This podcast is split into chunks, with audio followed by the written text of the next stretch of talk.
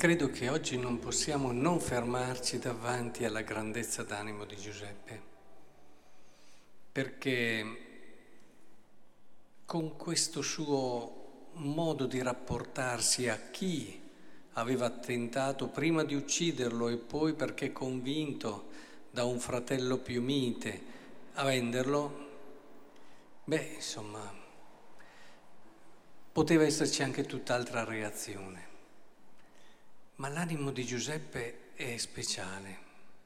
L'animo di Giuseppe ci parla di Dio più che tante altre cose che possono essere anche più accattivanti, ma qui si va alla sostanza del cuore di Dio. Perché non si accontenta Giuseppe di, di non sfogare la sua ira verso i suoi fratelli, ma anzi dice, non vi rattristate, non vi crucciate per avermi venduto qua giù. Attenzione, perché Dio mi ha mandato qui prima di voi per conservarvi in vita. Dice tante cose questa frase. Dice intanto uno sguardo di fede, che nulla accade a caso e che Dio riesce anche, riesce anche a lavorare su quelli che sono gli errori degli uomini per mandare avanti il suo progetto e di questo ne abbiamo parlato più volte. Ma non solo questo, dice una cosa che è veramente sorprendente, cioè Dio ha lavorato sull'errore di una persona, in questo caso un gruppo di fratelli, ma per fare, per conservare la vita di chi ha sbagliato. Eh, non è impressionante questo? Cioè, Giuseppe riesce a vedere che Dio ha agito sull'errore di una persona e attraverso tutto questo suo lavorare lo ha fatto per salvare quella persona che ha sbagliato. Perché effettivamente avevano bisogno e se non ci fosse stato Giuseppe che li aiutava proprio perché fratelli probabilmente avrebbero avuto grosse, grosse difficoltà. Ora, follia, l'assurdità dell'amore questa. E, e, difficilmente noi riusciremo a capire l'amore di Dio.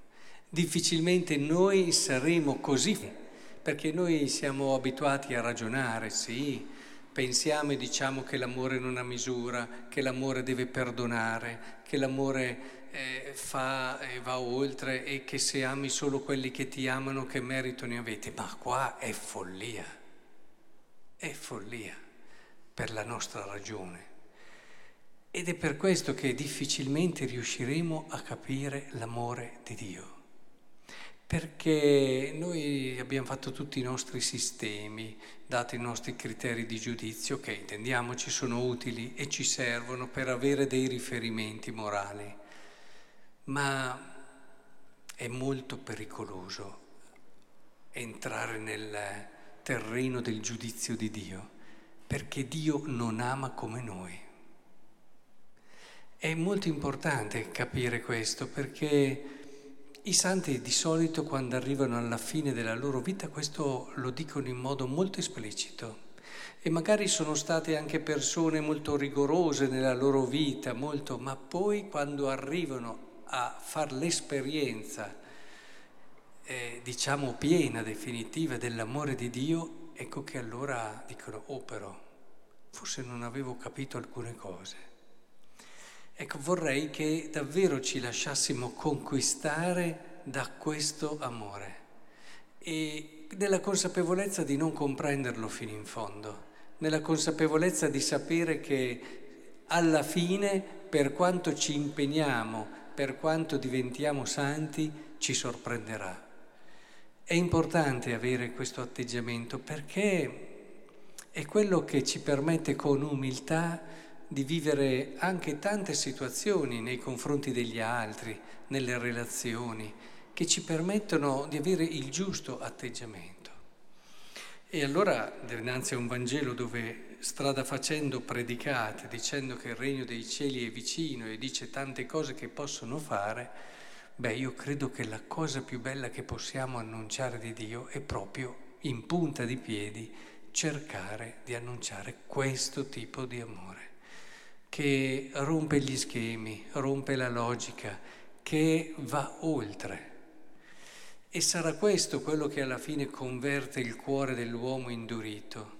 Non saranno le punizioni, non saranno quella sorta di giustizia umana che tante volte spacciamo come giustizia divina, ma sarà proprio l'incontrare questo tipo di amore che più che con le parole, come ha fatto Giuseppe, dovremmo farlo vedere con la nostra vita, che cambierà il cuore delle persone